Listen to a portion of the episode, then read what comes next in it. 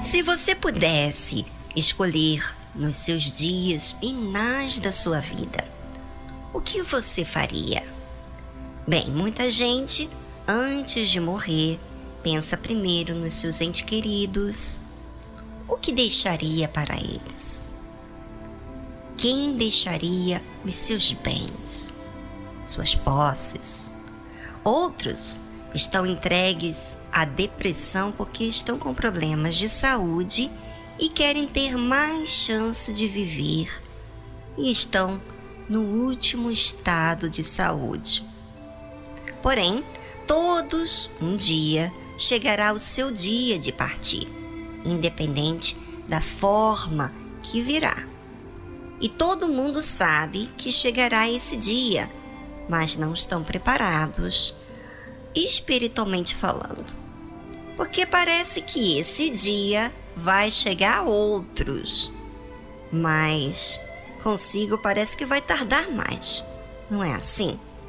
Sim, para alguns é assim.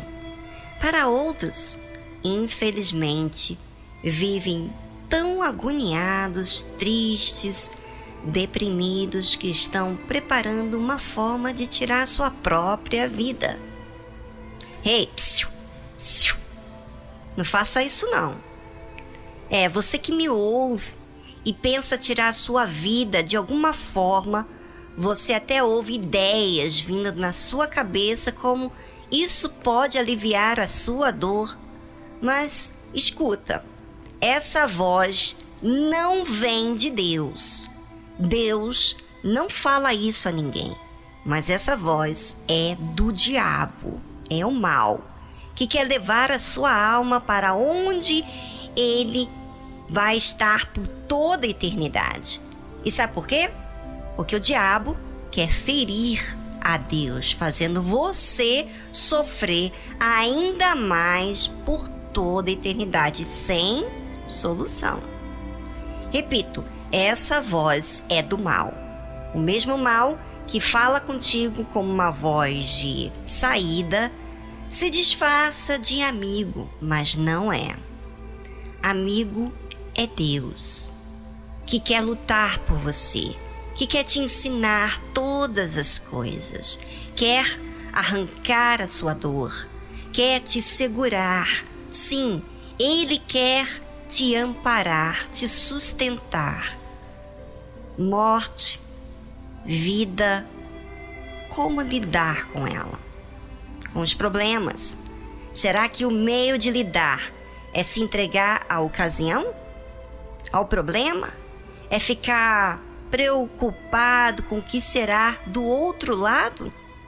Realmente, cada um de nós temos uma alma e essa alma faz escolhas de acordo com aquilo que considera importante. Mas o que é importante mesmo? Quer saber? É o que você tem feito com a sua alma. E você pode hoje agora receber um pedaço de Deus, do Deus vivo dentro do seu ser. Feche os seus olhos agora. É, a gente vai fazer uma coisa diferente. E fale: Deus, se o Senhor existe como essa moça diz que o Senhor existe, então arranca agora. Eu quero agora. Preciso agora, porque estou muito aflito angustiado por tudo que vem acontecendo. Não sei como falar com o Senhor, nem sei como exercitar a fé que tanto ouço falar, mas eu quero ter a vida que dizem que existe e eu ainda não conheço. Eu quero, não porque mereço, mas eu quero porque o Senhor disse: Vinde a mim, todos os que estáis cansados e eu vos aliviarei. E eu estou assim. Então, se esta palavra é verdadeira, eu estou vindo até o Senhor para aliviar o meu fardo. E eu preciso agora de resposta. Você pode falar com as suas palavras e dirigir os seus pensamentos a Deus, naquilo que está acontecendo contigo. Será que a tristeza resolve? Será que o que passou precisa ficar guardado dentro de você como uma forma de proteção? Bem, essa forma nunca resolveu, não é? Então, por que não fazer diferente? Ouça, muita gente passa por momentos difíceis na vida, de perdas, de decepções, de abandono, de problemas que mexem com o interior. Mas, na grande maioria das pessoas, elas não sabem o poder que existe dentro delas e que todo mundo tem acesso, que é a fé. A fé é certeza que Deus existe, que Ele é fiel, Ele cumpre o que Ele prometeu. Sabe o que fizeram os que exercitaram a fé? Será que a fé veio de forma natural ou eles tiveram que enfrentar algum problema para exercitar? Sim, eles tiveram muitos problemas para fazer uso da fé, assim como eu tive muitas dificuldades na vida. Mas nessas dificuldades aprendi a expor o problema que estava pesando dentro de mim para Deus. E Ele me atendeu, dando-me forças para lutar, me ensinou a corrigir o que me fazia mal, enfim, foi me dando todo o suporte para aquilo que era necessário fazer. E aí? Quanto mais problemas foram vindo, mais eu exercitava a fé. De forma que, na verdade, eu tinha que aprender como agir, corrigir, enfim, é um processo. Porque a alma do ser humano quer sentir, mas a fé não é sentir, é crer, é obedecer. Então, por causa dessa fé, dessa certeza que Deus existe, falamos sabendo que Deus nos escuta. Dizemos também aquilo que queremos que aconteça como foi o caso de Isaac. A Bíblia fala, pela fé, Isaac abençoou Jacó e Esaú no tocante às coisas futuras.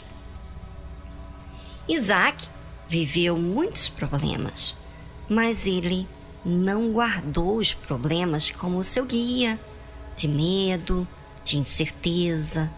Ele usou a arma que Deus ensinou para ele, a fé. Por isso que a Bíblia menciona que foi pela fé que Isaac abençoou Jacó e Esaú no tocante às coisas futuras. Simplesmente, Isaac fez uso da fé para abençoar os seus filhos, no tocante às coisas que ainda iriam acontecer.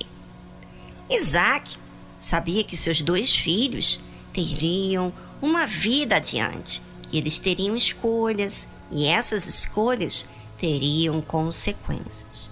Mas Isaac não olhou para isso, mas para o Deus que ele cria e os abençoou.